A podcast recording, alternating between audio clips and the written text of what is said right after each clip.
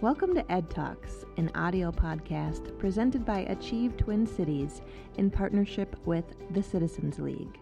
Ed Talks is a lively series of community conversations about public education and related issues that impact our young people.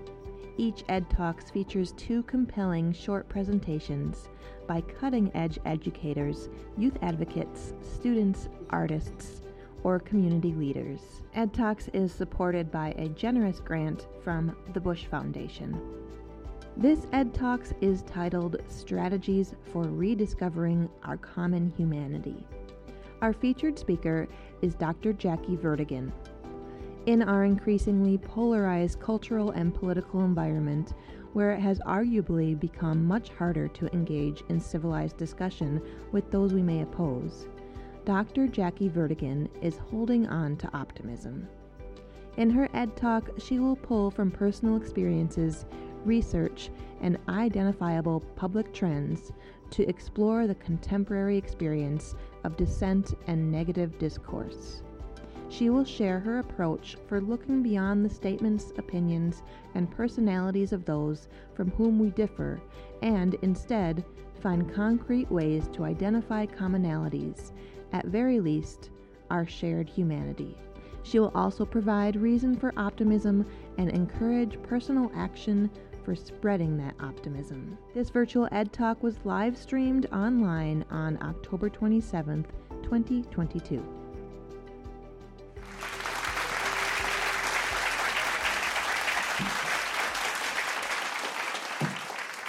So I want to thank you all for um, welcoming me and giving me a chance to talk about some things that I feel are important. And I'll tell a little bit of a personal story as I go through this. Um, and I hope that it creates some conversation and discussion. When I first did this um, proposal, I didn't have the story to tell, but we're going to kind of get there together, I think. We're going to uh, discuss the contemporary discourse of dissent and negative discourse, things that are happening right now that are making things feel like they're feeling. And we're going to explore a way to find humanity, even in the people with whom we disagree the most, right? It's possible. We're going to talk about that. And some strategies about how to lean into optimism. We heard a whole bunch of strategies just now from my colleagues, and this will be really fun to kind of tie these things together. So I see why they put us all together. Um, so, in addition to all those degrees, um, I'm a mom. These are my two beauties. They're both South High grads, MPS graduates. Um, I am also J mom to my stepson because I have mom's J mom, and I am dog mom because, of course, that's my baby, right? So all the things that I've done, you know, the momming is by far the most significant, but I'm also a daughter, and that's what I want to talk with you about today. So, I didn't think I would cry, but I might. So don't don't be afraid if I do. Last month, my dad walked on, as my friends in the Native community would say, because to say die um, means that the energy's gone, and I don't believe that happens. So I want to share a little bit about this man. Um, so first of all, I want to take you down a journey. I want you to imagine a 76-year-old white guy from northern Wisconsin. All right, go there. it's what you think. All right. Lots of snow up there. It's Wisconsin. All right, cheese, beer, and apparently Wisconsin drinks more brandy than anywhere else in the world. So I don't know, who knew, right? All right, so there's some things about this. A few more things about him, right? He was a vet, Vietnam veteran. Um, he was kind of active in the VFW and the Veterans of um, uh, Vietnam Vets organizations. Um, he flew these flags very proudly, the POW and the uh, Stars and Stripes, over his country home. Um, he played country music really loudly, and the TV news really loudly. He was loud. Um, he was an auto mechanic, and he restored old cars. And this one is named Ratzilla. Okay, go there. what do you think you know about this man? Fill in those gaps for yourself for a minute. Is he anybody you could relate to? So, let me share a bit more. He is an avid gardener. He had other women in his bed. This was Nellie, um, Abby, and Rosie, and Sam Sam the cat. You know, my mom actually got herself a second bed. and he collected Lake Superior agates. And this last one, he's serving up dinner at the um, firefighters volunteer turkey feed. So he was more than that. He was also a school, um, not a school board, a county board supervisor and the township supervisor for more than 10 years. So he was a little bit more than that. He um, loved my mom. That was their 30th anniversary a couple years ago. And his four children and his three steps, of which I'm one, his grandchildren, and his great grandchildren. That's him with my oldest. So, all those things about him are true, right? All those things about him are true. Um, he had friends who would have probably as likely, if they had been younger, been climbing those walls at the Capitol on January 6th, as he had friends who, like him, condemned that. Now, how does somebody have friends that polar opposite from one another? Right? So this is why this is why we're talking about him today. Because I started thinking about the examples in my life, and none of them are more poignant than this. None of them are as powerful as this. He was a pain. There were times when we would he would pick on me, he'd find reasons to argue with me, he would argue with others, and he would ask questions, and he would try to figure out what made them tick and why they were the way they were. So we have this nice little picture of a bird on things, you know, contemplating diversity. What happens? What changed with him? What changed with our perception of him the more we got to know what he valued and what was important to him. So he was able to do this, to recognize the humanity in people, to find the value, to find the common thread, that thing that they could have in common, whether it was complaining about, you know, getting old and getting through and getting by and things were tough, or the good old days, or working on their cars, or hey, you get your garlic in yet? Mm-hmm. Right? So those are the things that he found, and he could dislike somebody, the, the things that they seemed to believe in or that they advocated, and yet he could find out something else. Right? He could find out something else. Unconditional positive regard. In counseling, that recognizing humanity is called unconditional positive regard. That's the ability right? To see the person behind the behavior. So as a counselor, I have to find a way to connect with you, to appreciate that you have value as a human being, regardless of what you have shown me. Matthew, with your students who come and give me the big behaviors, right? It's the same thing when you're sitting across the table from a student and they're talking about something that they've done, and you're like, mm hmm, and you're like, I have no feelings about that whatsoever. You know, I still value you because you do. You have to. So you can like someone, you can dislike someone, you can vehemently disagree. But if you believe that you have a right to value what you believe, then so do they. In the world right now, we've talked a little bit about what's happening, right? So, what is happening? We have the pandemic and the fallout from that. We have got wars, we have um, conflict, we have tension, we have um, things we haven't healed from, really, right? And there's a whole premise out there that we are all at odds. It's political season. You're seeing it on the ads big time. I'm so tired of it. I don't know about you. But there's research out there. Pew Research has done some work around this, and the two major political parties are right now further apart than they have been any time in the last 50 years right? So the extreme views on that, those on the furthest ends of those spectrums are the most vocal. So it makes it feel so much bigger, right? It feels like those people are taking up all this space and all this energy. And that's really a lot and it's grating. But there's good news. Haha. The partisan divide is greatly exaggerated. So there's also research out there that shows that the bulk of people are in that middle, and it's these outliers who are loud and taking our energy because we're allowing it. And how are we allowing it? Lest you forget, think that I haven't um, thought about the pandemic. Other tragedies that we're experiencing, schools and synagogues and other venues where people are being senselessly murdered. Whether we're still wondering whether there'll be justice for all the harms that have been caused by violence across the world, whether there'll ever be an end to systemic racism.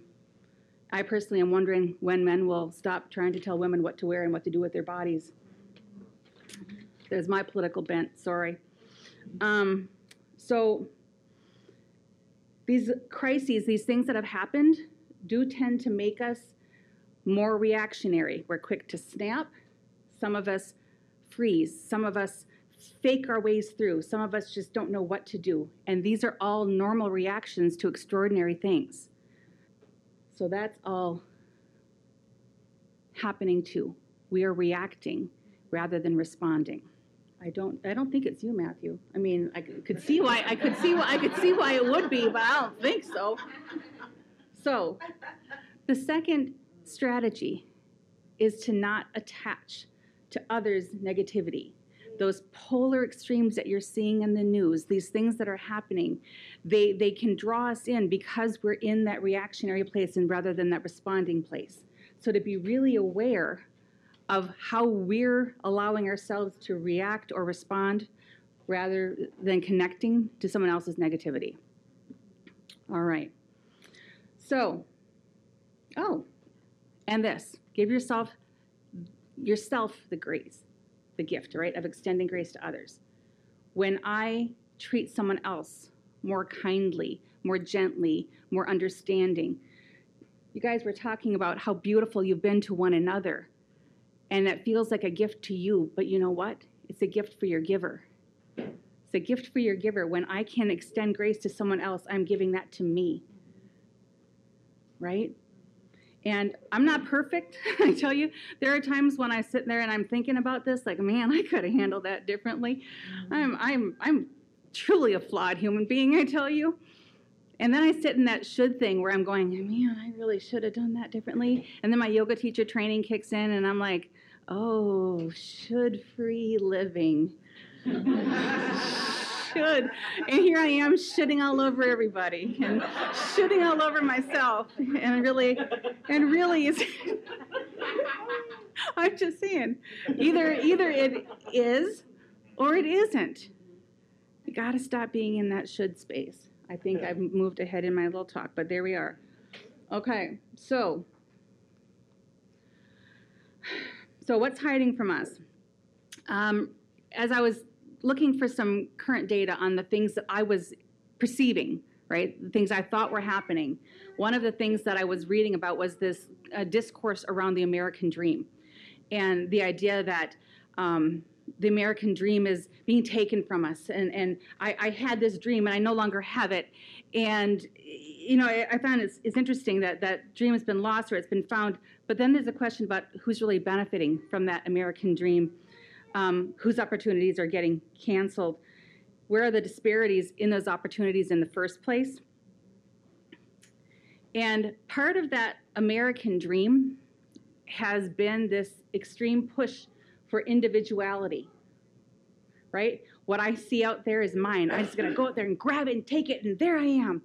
You know, like the whole history of the United States, thank you very much. But as we're pursuing that, right? It's it's like the system is a setup, especially for people who don't look like me. For all of us, I would say that it's a smokescreen because we're hiding from ourselves in pursuit of something out there. We're trying to achieve and reach and, and, and grab a hold of something that's not inherently within us. It's not ours and it's not meaningful. And we can blame social media. We can.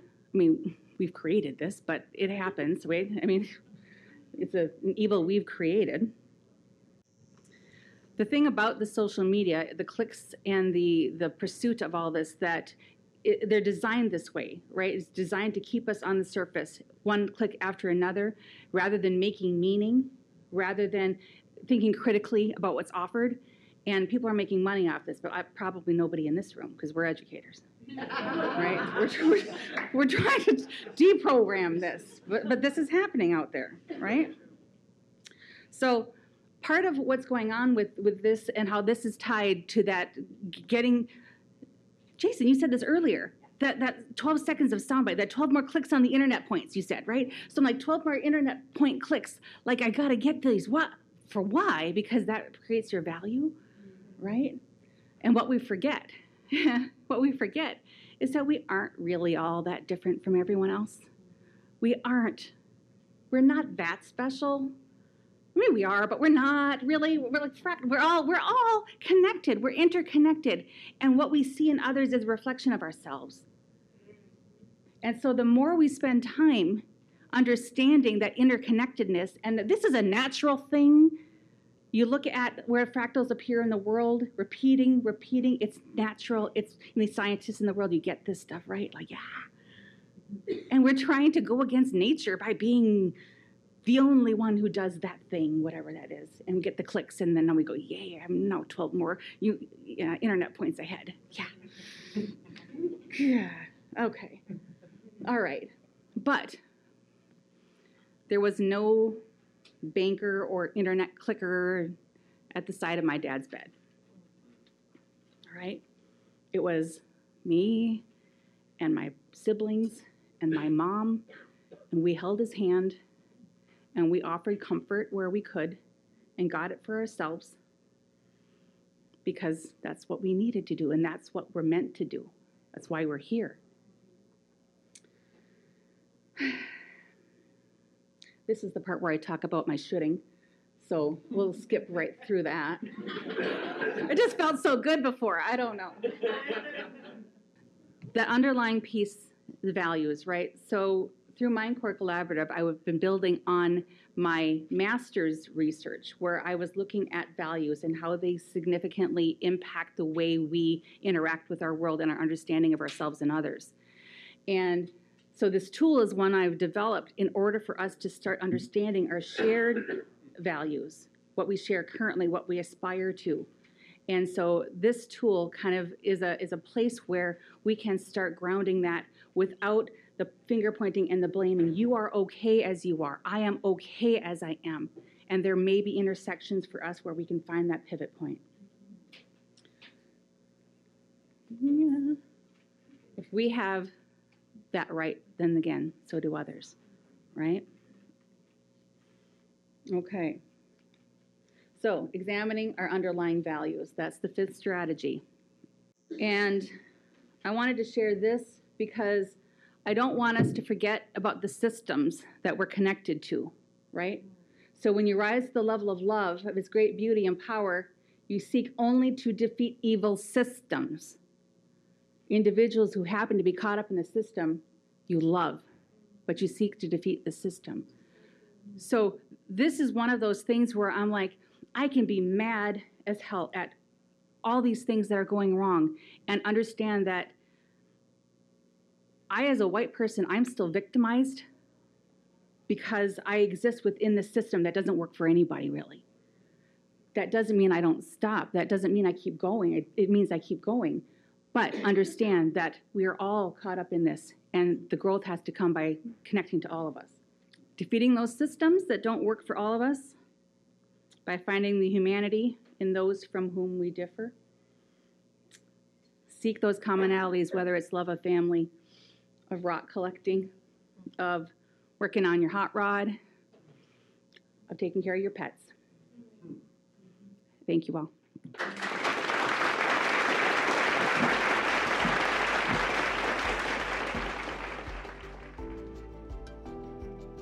Ed Talks is presented by Achieve Minneapolis in partnership with the Citizens League.